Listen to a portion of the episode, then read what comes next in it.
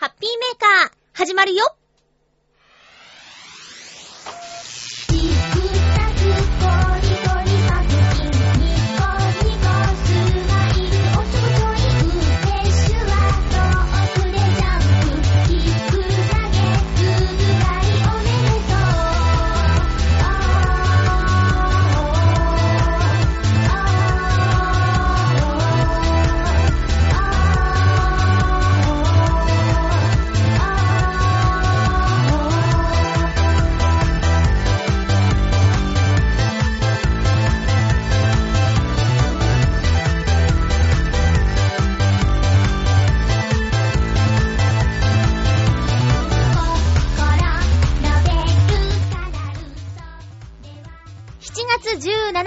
まゆちょのハッピーメーカー。この番組は、ハッピーな時間を一緒に過ごしましょうというコンセプトのもと、ちょあへよ .com のサポートでお届けしております。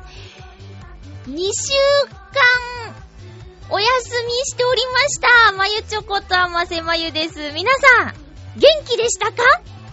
ハッピーメーカーがお休みで寂しいとか思ってた？それとも、全然影響なかったりした？ま、とにもかくにも、えー、ハッピーメーカー復活いたしましたので、またよろしくお願いします。毎週やっていきますんでね、どうかよろしくお願いいたします。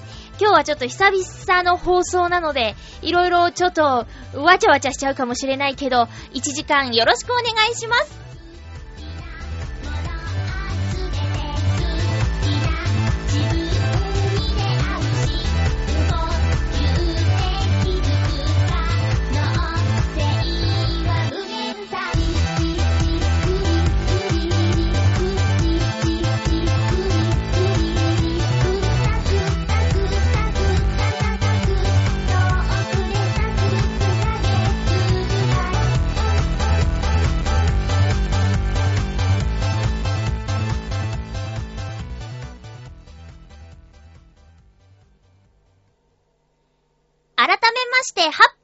ゆっちょこと、あませまゆです。そうなんです。2週間お休み。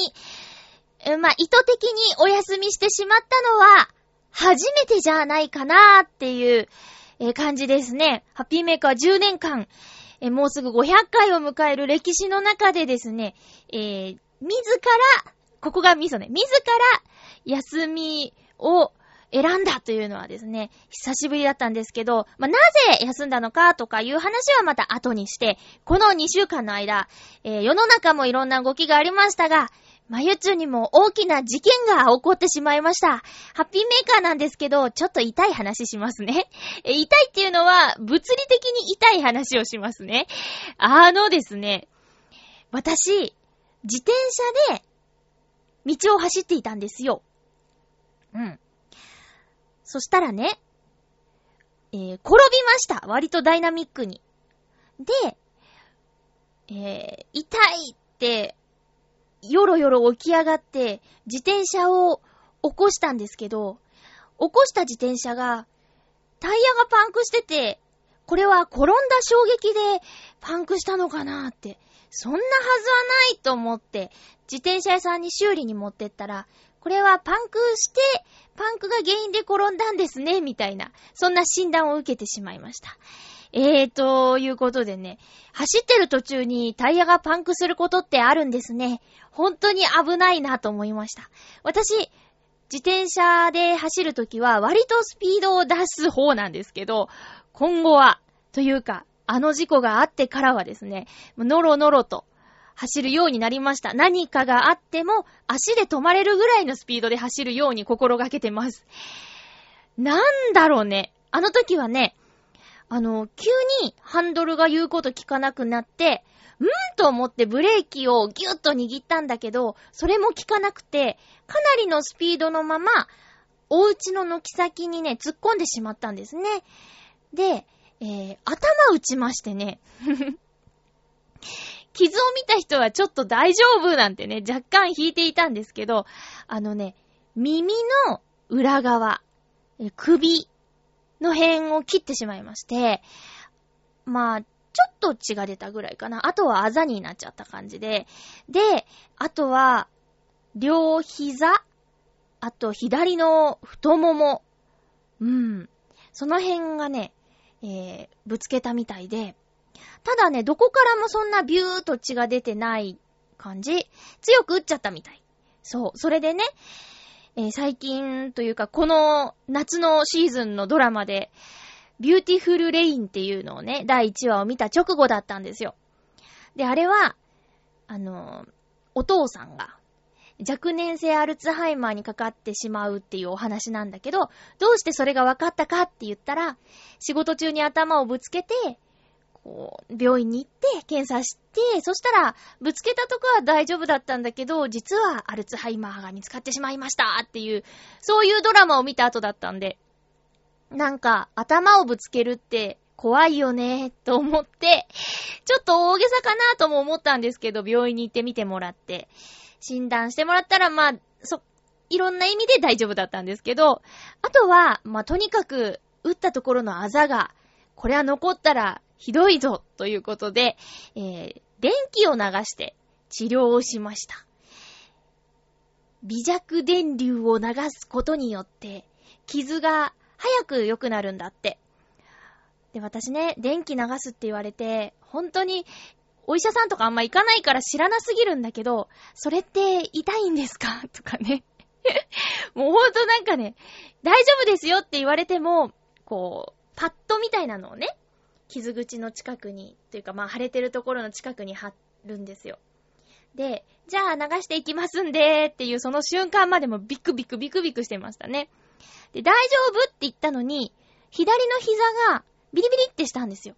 で、あ、痛いって言ったら、え痛いですか？って先生が言って、あ、ちょ、左の膝がなんかビリビリしますって言ったら、あ、じゃあここ擦り傷があるのかなーって傷があるとビリビリ来るんですよね、みたいな。血は出てなかったけど、うっすらちょっと擦り傷があったみたいで、そこは外して、ちょっと遠巻きに電気を流して。で、それが、あの、転んでしまった当日のことなんだけど、翌日、その日はね、夜勤に行ったんですよ。なんか、なんで行ったんだろう？ちょっと頑張っちゃったのかな？行って、途中ぐらいからね、あの、腕が上がらないとか、首が回らないとか、いわゆるムチ打ちの症状が出てきちゃって、その翌日、また病院に行ったんですよ。なんかいろんなところが痛み出したんですって言って、朝だけじゃなくて見えないところが痛いって言ったら、あ、じゃあまた電気流しますか って言って、今度はパッドじゃなくて、手錠じゃないけど、大きな洗濯バサミみたいなやつを、両手首、両足首あと傷にはパッドっていう、すごいコードだらけの、人間になってですね。じゃあ電気流していきますんで、みたいな。それで7分間、電気を流され続けるんですね。うん。なんとも、これは写真に撮ってブログに載せたいぐらいだったんですけど、病院の中でね、そんな不謹慎なことはできないのでね。そして、私は驚異的な治癒力の高さでですね、だいぶ良くなって、あのー、耳の後ろ、首の傷はほとんどないかな。耳たぶも切っちゃったんですけど、そこも、もうほとんどわからない。ピアスの跡みたいな感じになってるぐらいかな。うん。あと、あざもね、これこのままだったらどうしようって思ってたのがだいぶ薄くなってきたかな。まあ、一週間、二週間か。二週間経ったんですけど、えー、まあまあ、心配していたような感じではなくなってきた。まだまだ残ってるけどね、特に左の太もも。でさ、あの、膝のあざはね、見せようと思えば見せられ、見せられるんですけど、太もものあざってさ、もう、チラーンってこう、スカートビヨーンって上げないと見せられないじゃないですか。だから、どれだけひどい傷かっていうのをね、誰にも分かってもらえないっていう切なさ。まさに地味に痛いみたいな感じですけど、なんともないじゃんみたいなね。実際大事故だったんですよ。うん。ただ、人を巻き込まなかったことと、あと突っ込んだお家の軒先のものを破壊しなくてよかったなって。もう本当にね、単独事故です。うん。お家の人はね、出てきちゃったけどね、大きな音にびっくりして。どうしたんだいって言ってお、おじさん？おじいさんかな？どっちかわかんない。おじさんにしとこう。おじさんが出てきて、大丈夫かいって言って、これおじいちゃんだね。えー、だ、大丈夫ですって言って、なんか、大変だったら休んでいきなよ、みたいな優しい言葉もかけてもらって、また浦安の人っていい人が多いなぁなんてね、しみじみ感じたんですけど、そんなこんなで、まゆっちょはね、2週間前、えー、ちょっとずっこけてしまったんですよ。皆さんも、自転車に乗るときには本当に、あのー、過信しすぎないで、自転車のことを、気をつけて運転してくださいね。私は、実家がね、あの、まあ、丘というか山というか、とにかく、急な坂を毎朝降りてたんですよ。通学の時。で、ジェットコースター苦手なくせに、自転車で急な坂をブレーキかけずに降りるの大好きだったんですけど、もしあの坂で同じことが起こったらって考えたら怖いよね。車も結構通ってたから、危なかったなーって、今思うと、本当に、気をつけようと思います。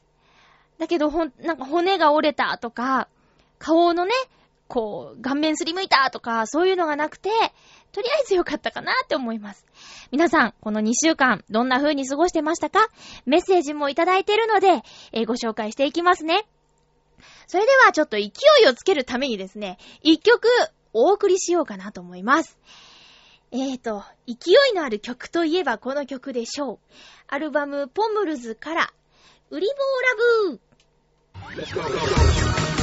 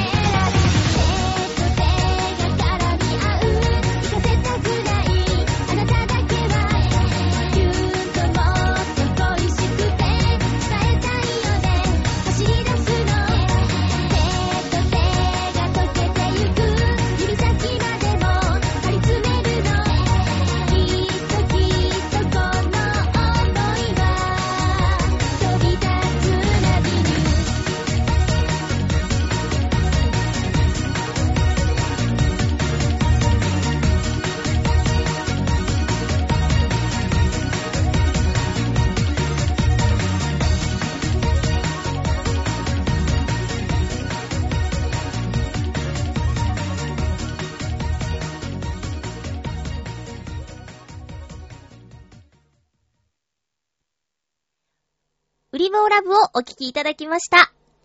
ハッピートーク今日のハッピートークはテーマフリーということで皆様からいろんなお便りいただいています。まずはハッピーネームカズさんからです。ご紹介しましょう。まゆっちょ、ハッピー、ハッピー、ハッピー名を2週休むなんて珍しいね。引っ越しでもしたのかな？それとも、8月1日に近い8月31日に500回を持ってくるため？さて、スペシャルな企画だけど、今回はこれといったものが思いつきませんでした。ありふれたものならあるんだけど、500回といえば10年。10年一昔とよく言いますよね。振り返ってみませんか？まゆっちょが浦安に越してきてから現在までを、ハピメの話を軸にして、毎うん？年ごとに振り返ってトークなんてどうでしょうか？リスナーさんからお祝いメールが来ると思うので、ちょこちょこっといつどういった経緯でハピメを知ったのかを書いてもらって、それを該当する年のトークをしている時に挟み込んでいく。まゆちょとリスナーのハピメ年表。10年でいろいろあったよね。まるまる1時間、まゆっちょとのハピメのことを語ってください。まるっとまゆっちょハッピーメーカーの奇跡。あと、振り返るとこんな企画があったなぁと思い出しますよね。ということで、8月は、ハピメ500回メモリアル月間として、毎週一つ過去の企画を1回限りで復活させませんか？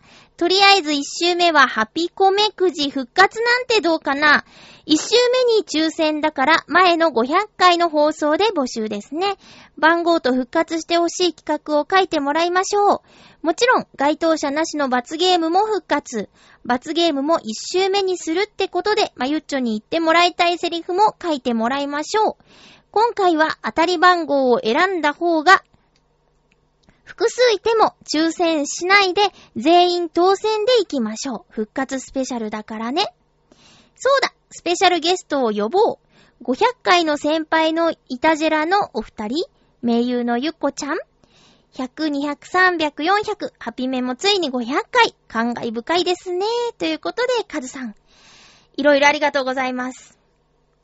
まずは、正解 なんでハッピーメーカーを2週間休んだのかっていう話なんですけど、そうなんです。私ね、引っ越しをね、したんですよ。引っ越しをしたんですよ。で、えー、今んとこですね、まだ完了してません。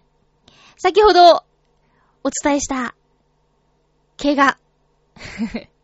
自転車で転んでしまったことでですね、あらゆる計画がえー、ぐらぐらぐらっと崩れてしまいまして、今のところですね、まだこの生活できる環境になってませんね。うん。冷蔵庫はあるけど、コンセント入れてません。あと、洗濯機はあるけど、物干しがないですね。あとは、なんだろう。キッチン周り、鍋やかん、食器類がまだありません。そんな感じですね。えー、なので、まあ、引っ越しました。えーとね、前住んでたところがね、7年、いたので、なんかね、ちょっと疲れちゃって。やっぱ住んでるところがね、変わると、というか、今まで、長くて4年とかしか住んでなかったんで、7年いたところ離れるっていうのは、精神的にも物理的にも結構しんどいもんがあるなーって思う今日この頃なんですよ。ただね、早々に引っ越さなきゃってね、ずーっと何年も思ってきて、ただその居心地の良さからね、なかなか引っ越しができなくて。で、ようやく、ここね、話しすぎるとお母さんに怒られちゃうから、あんまり具体的には言えないんですけど、まあ、とにかく、あのー、よいしょと、頑張ったというか、まあ、私としては、頑張って、引っ越しをね、しようっていうことで、えー、動いたわけです。まあ、そうね。もうちょっとかかっちゃうんですけど、ちゃんとスッキリするまでは。頑張りますよ。うん。それもこれもね、えー、今ね、ちょっと仲良くしてる、3つぐらい年違うのかな？下の女の子、いや、もっとしたかな ?5 つぐらい下？いや、違う。まあそれぐらい。3から5ぐらい違う女の子がいてね。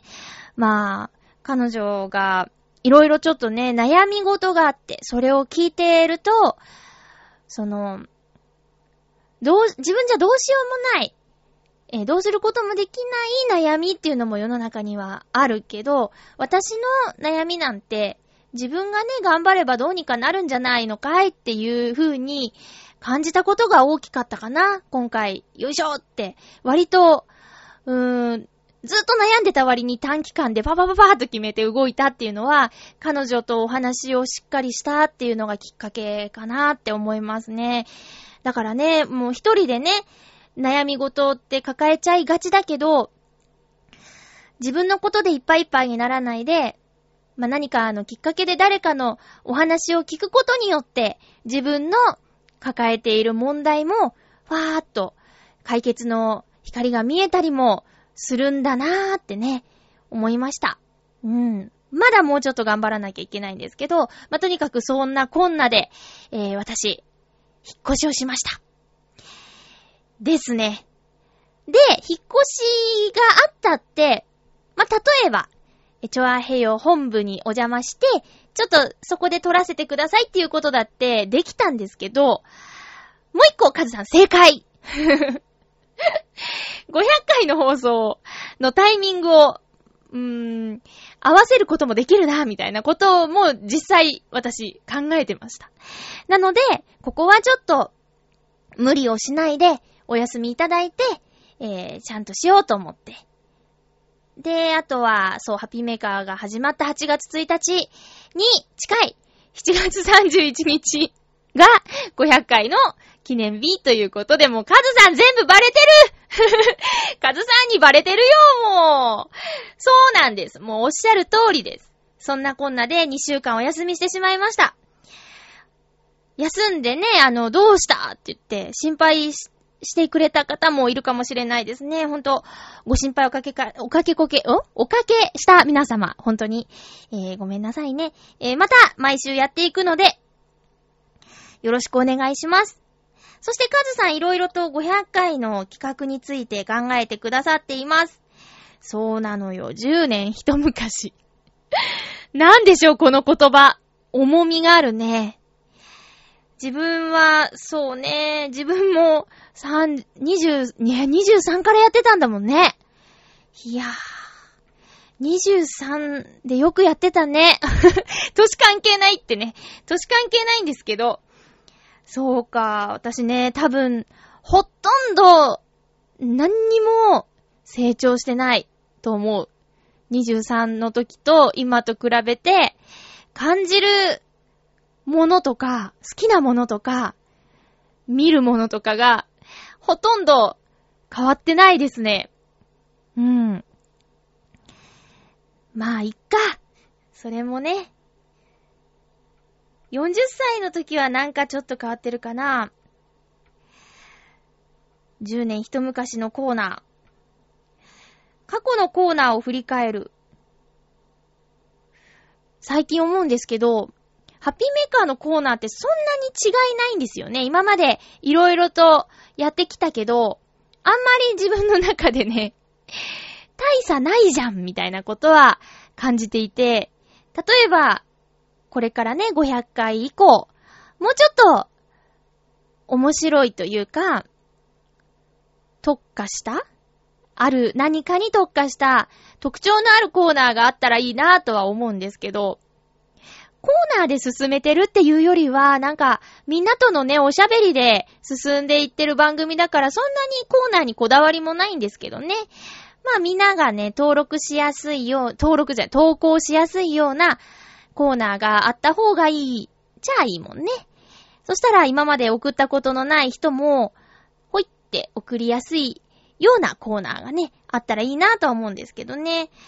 まあ、えっ、ー、と、カズさんの提案としては、過去のこんなコーナー復活してほしいということで、それを8月に毎週1個ずつやっていこうっていう企画を考えてくださいました。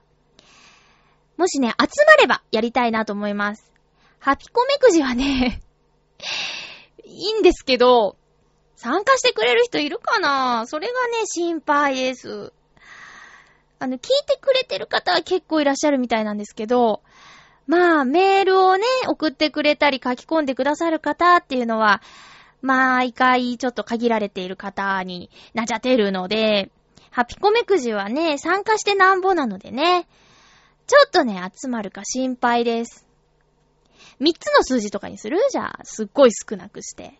ね。10個とかね、そんななんか、自信ないです。うん。三つ。じゃあ5個、5個とかにする ?1 から5で選んで、みたいな。小心者ですね。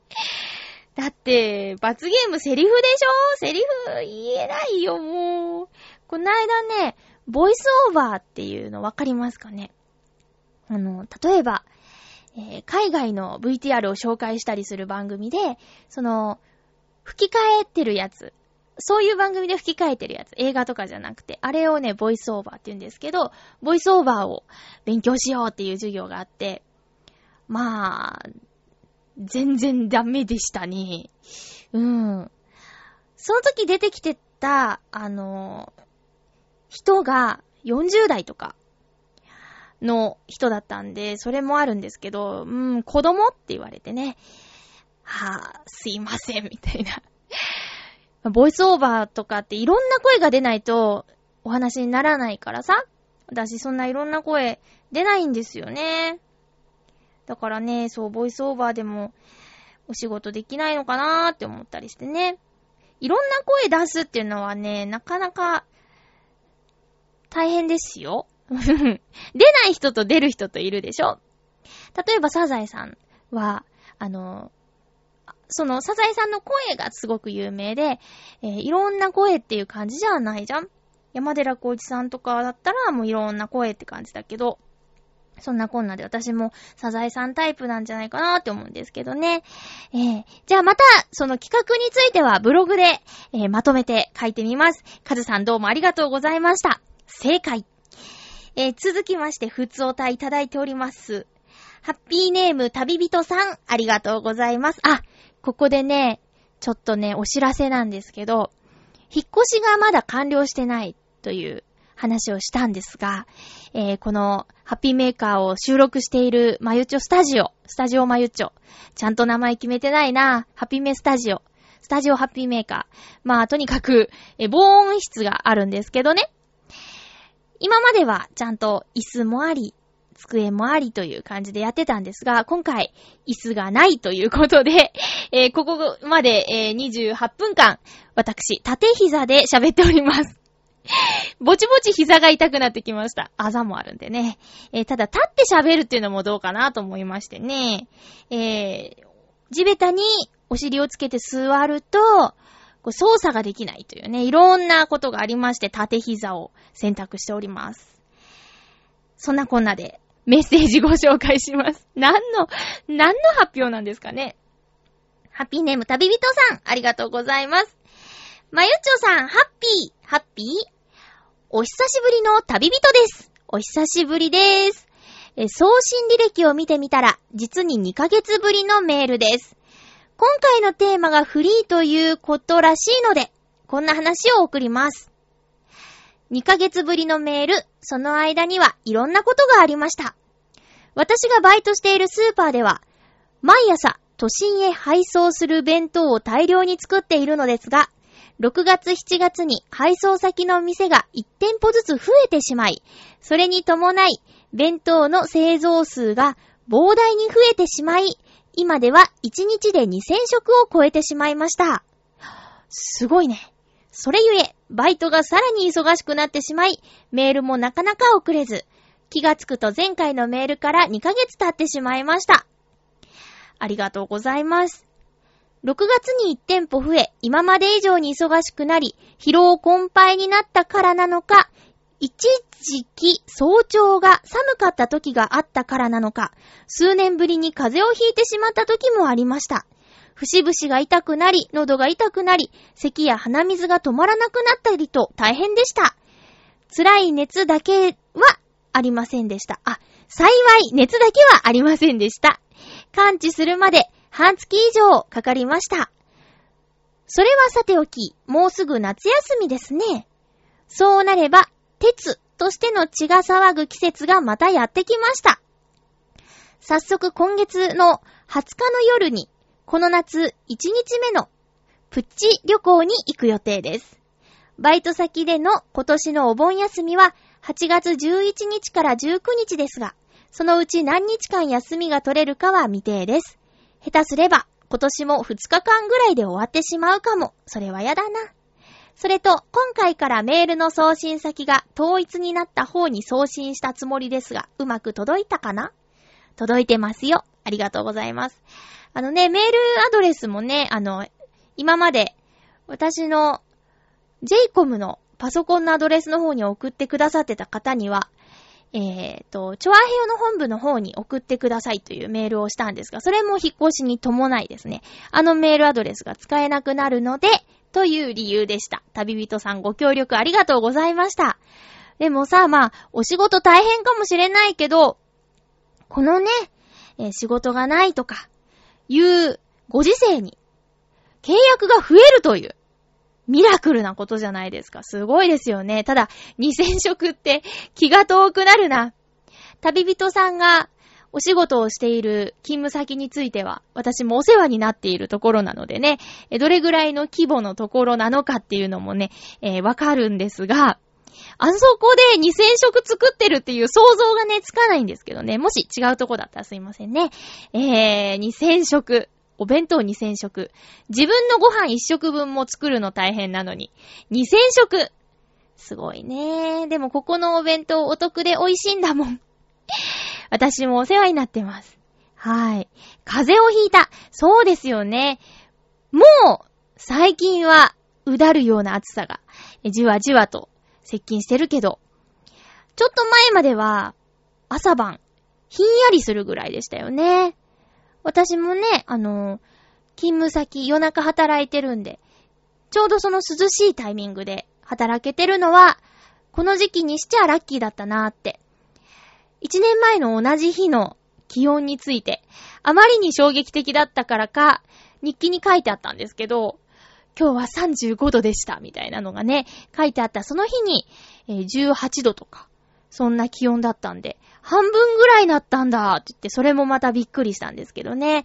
まあ気温の差が激しいから、体調崩す人も周りにも結構いたけど、旅人さんも長引いちゃったようで、今はもう大丈夫なのかな。そして週末には、出かけるんですね。どこ行くんですかねまた、旅先でのお話教えてくださいね。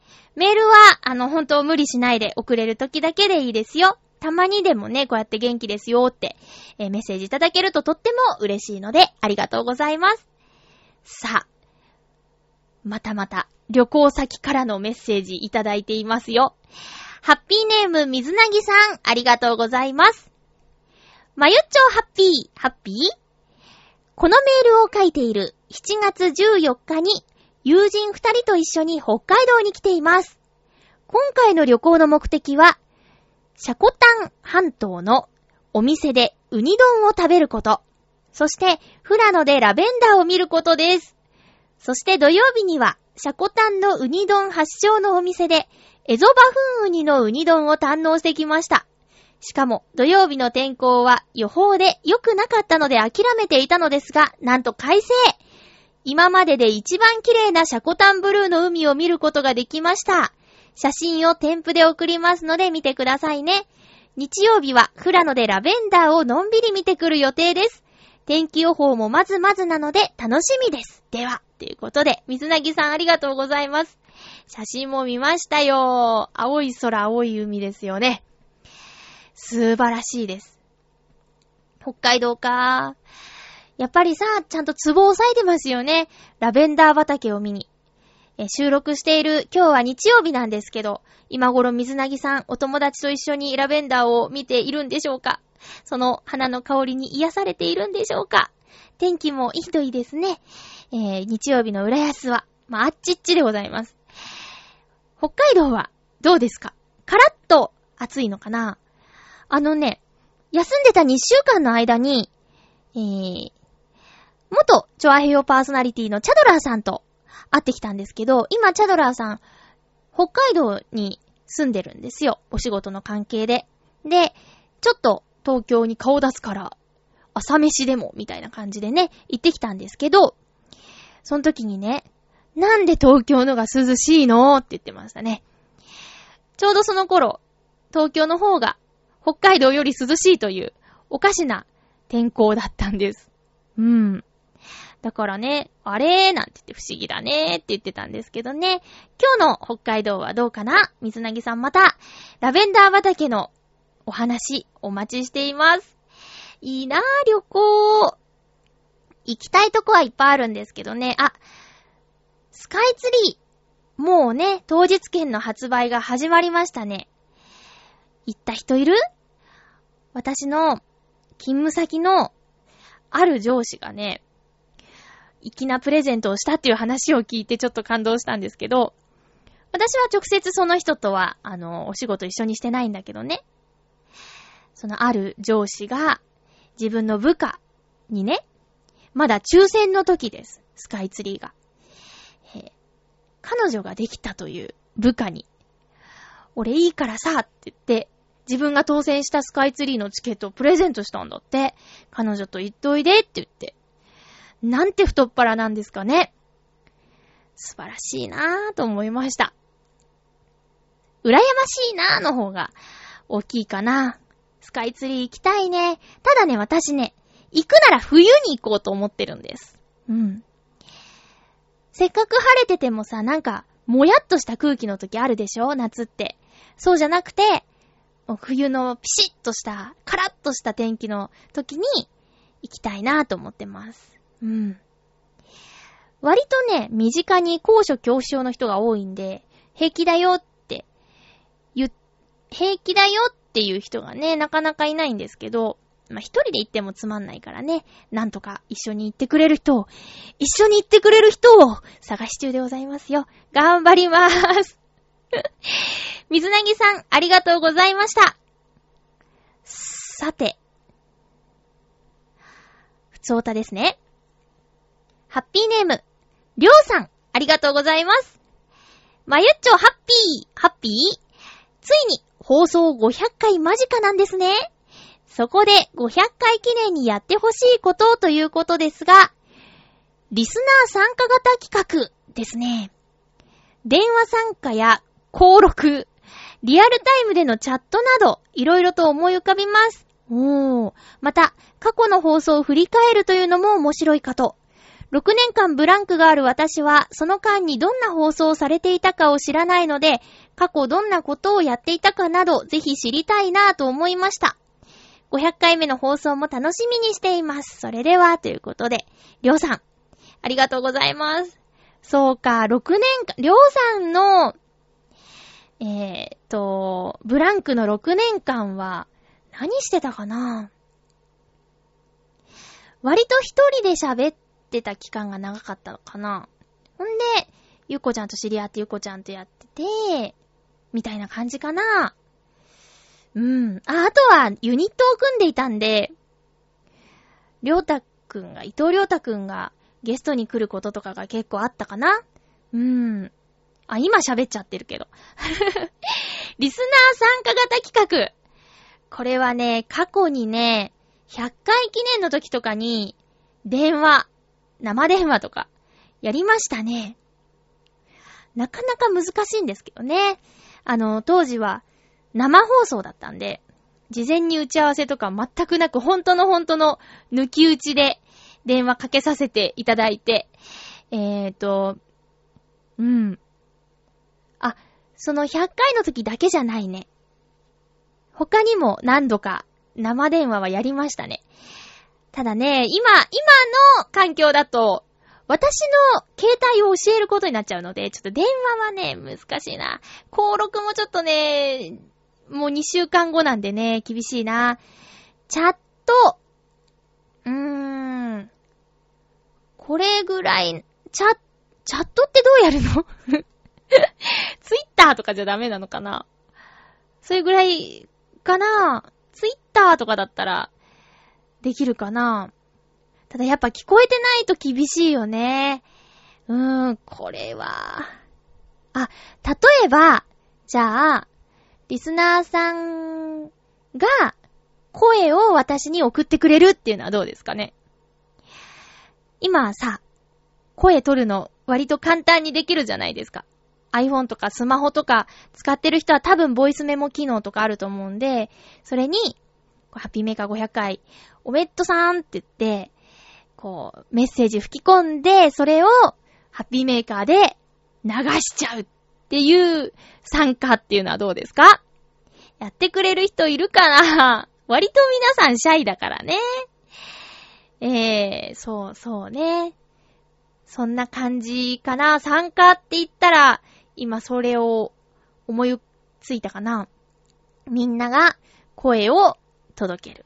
うん。ラジオなんでね。いつもはこう文字でいただいてるけど、ちなみにですね、あのー、パソコンがまだないので というかね、ネット環境がまだこ、新居にないので、今ちょっとね、iPhone のメモ機能を、えっ、ー、と、でメールを読んでます。すいません。なんかちょ、こう、たどたどしくなっちゃうんですけどね。えー、という感じで、500回までには、しっかり、新居で暮らしていると思います。えー、っと、りょうさん、参加型企画、ありがとうございます。提案、ありがとうございます。ということでね、500回どうしようかなと思って。一つは、私ね、これはやらないとなーって思ってるのが、ハッピーメーカーといえば、小さな贈り物企画っていうのを割と初期からやってて、まあ、大したものじゃないですけど、心を込めたプレゼントをリスナーさんに送りますっていう企画なんですけど、これをね、500回、まだそういうつながりでいたいので、やろうと思います。参加したことのある人はご存知かと思いますが、あのね、手紙を私にください。えー、はがきじゃなくて、手紙をください。まあ、はがきでもいいんですけど、まあ、でも手紙がいいな。私ね、手紙が大好きなんですよ。いただくのも。書くのもまあ、好きかな。字は特段綺麗ってわけじゃないんですけど、あの、文字でのやりとりっていうのがやっぱり今少なくなってるでしょ？そこをね、大事にできたらなって思うんです。なので、この小さな贈り物企画っていうのは、リスナーさんからいただいたお手紙に私がしっかりと、えー、お返事を書きますという企画です。大したプレゼントじゃないんですけど、えー、心を込めたお手紙をプレゼントしますという企画です。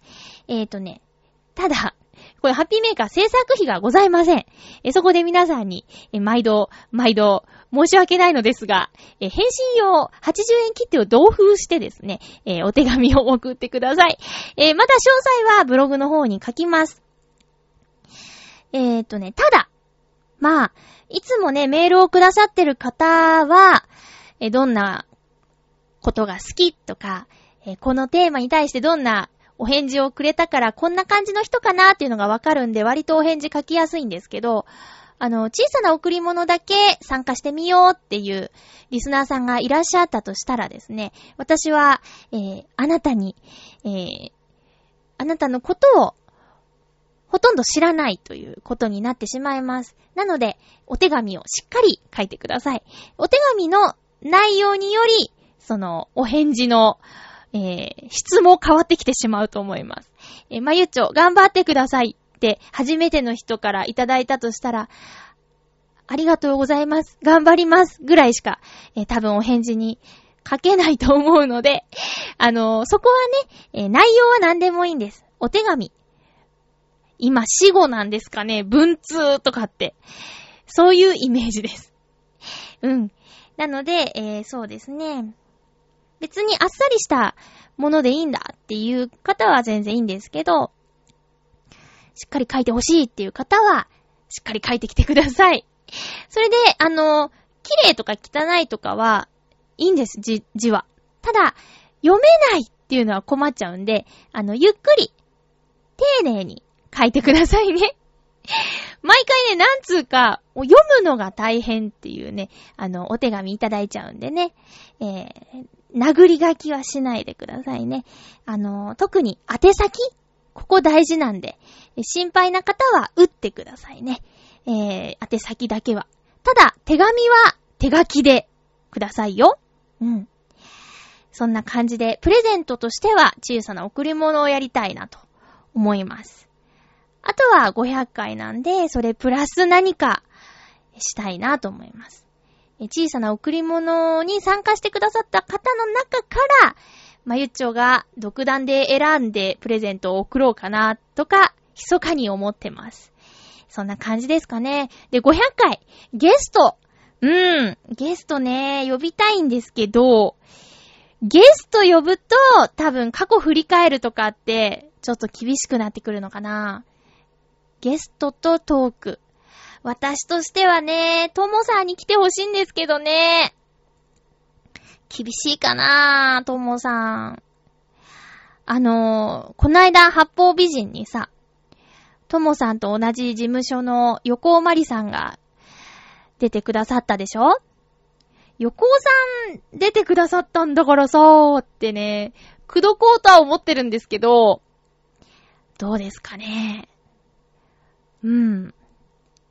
私としては、ともさんとやりたいなうん。そうね、そうね、そんな感じですね。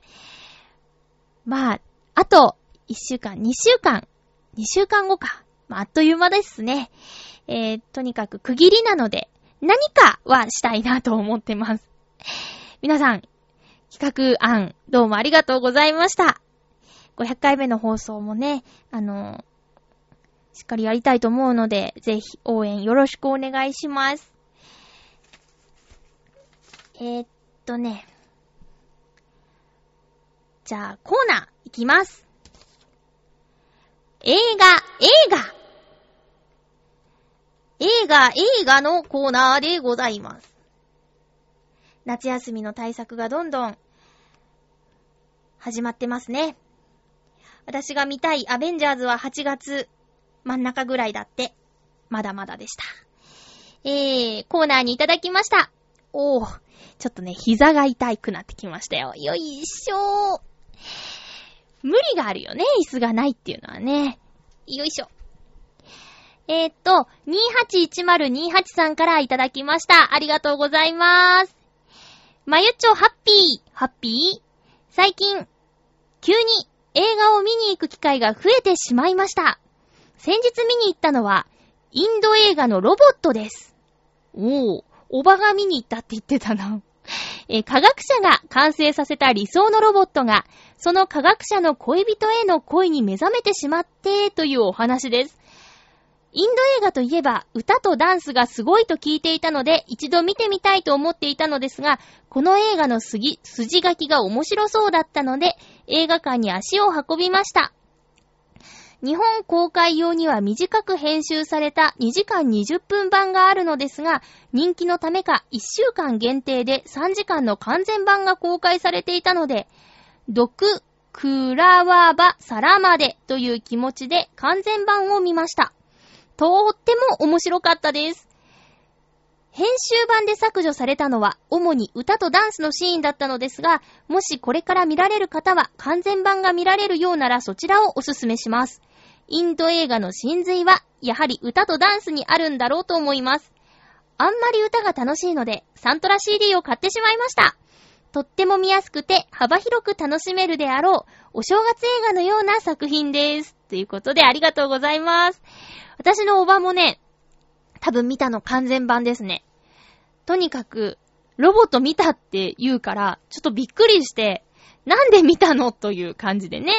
うん。えー、したらね、面白そうじゃんって言って、見たんだよって。どうだったって聞いたら、とにかく長いって言ってました。だから多分3時間版を見たんだろうなと思います。私もね、全然、インド映画はね、見たことがないですね。えーと、ムトゥー、踊るマハラジャーとかすごい流行ったことあるよね。で、うっちゃんなんちゃんのなんちゃんがパロディで映画作ったり、ナトゥーとか言ってね、やってたなーっていうのはあるんですけど、インド映画ロボット、これは、あの予告編とか見ましたよ。うーん。そうか、楽しかったのか。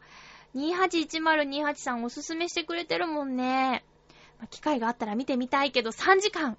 3時間映画館って、あ、でも、楽しかったんですよね。飽きなかったってことですよね。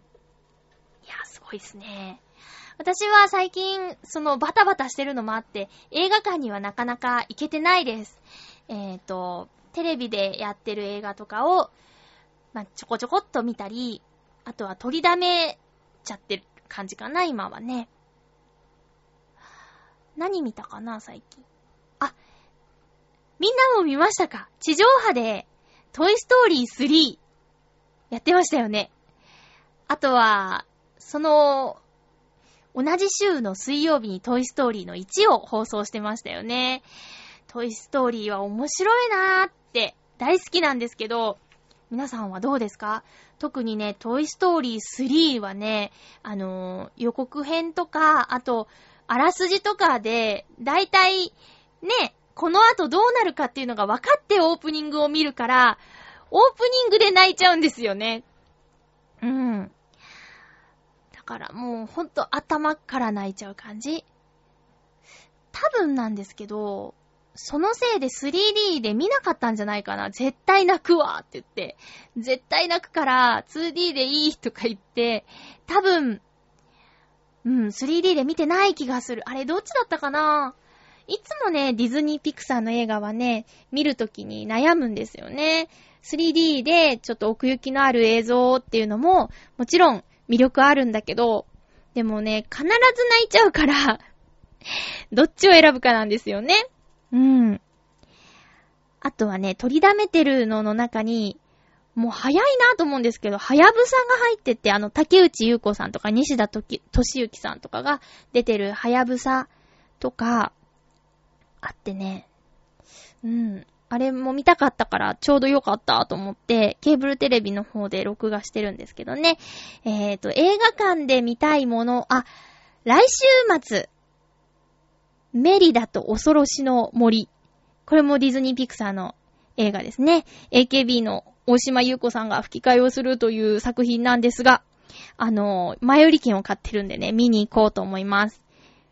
うん。夏休みだから混んでるかなまあ、見に行くのは舞浜のエクスピアリなんでね。あの映画館結構穴場なんですよ。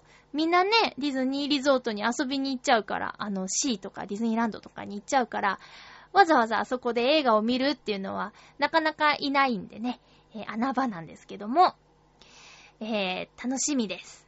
そして来月は、いよいよアベンジャーズ。未だハルクは見てません。ハルクの予習はした方がいいのかな？って思ってるんですけど、どうでしょうね。もうこのままだと見られないままになっちゃいそうですけどもね。えー、ということで、えー、映画映画のコーナーでした。皆さんからのメッセージもお待ちしています。トイストーリーといえば、東京ディズニーシーに新しいアトラクショントイストーリーマニアが7月の9日オープンしましたね。え、連日400分待ちということで、400分って言ったら、6時間、6636、6時間半ぐらい？ね、待ち時間。いやー、大変ですね。6時間も待てる？いやー、すごいよー。私は、えっ、ー、とね、行ってきました。6時間待ってないけどね。すごく楽しいからぜひ行ってほしいですね。あの、3D のメガネをかけて、で、乗り物に乗って、的当てゲームをするんです。うん。想像できる？とにかくね、何ですかね。もう多分ね、それに夢中になってる私の顔は口が開いて、目ももう全然瞬きもしないで、わーってなってると思う。その顔はね、多分見られたくない顔だと思う。わーってなって。で、途中でね、キャラクターの声で、見てごらんよみんな笑ってるよみたいなセリフが入るんだけど、はって、私今どんな顔してるんだろうって思ったりしてね。そのね、的を当てる機械というか、その道具も、あの、銃みたいにこう、引き金を引くとかじゃなくて、ほんとおもちゃらしい、なんていうのかな、紐を引っ張って、そしたらなんか、空気で出てくるみたいな。なんて説明したらいいのかなとにかくね、可愛らしいものを使って、的当てをするんです。で、3D メガネをかけてるということは、あの、スクリーンの中から何か投げて来られちゃうみたいな演出もあったりしてね、それをね、こう、避け、避けたくなる感じとか、すんごいから、ぜひ遊びに行ってください。ただね、6時間待てとは言えないから、もうちょっと落ち着いたり、あとはもう、土砂降りの時に行くとかね、台風の時に行っちゃうとか、うん、そういう感じになるかな。トイストーリーマニアは、あの、アメリカの方にもあるからね、そっちでも人気なんだって。うん。あまあ、機会があったら、ぜひ行ってみてください。あとは、夏の東京ディズニーランドのイベントがね、初めて和風な感じのイベントうん。前もちょっとブレイジングリズムっていうイベントは、日本の祭りっぽい感じもあったけど、今回は本当にね、あの、ザ・日本の夏みたいなイベントをやってますよ。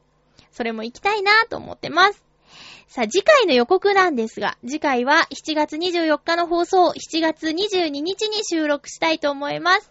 テーマは、500回目以降のハピメにこんなことしてほしいという企画案ですね。またまた皆さん頼みの感じなんですが。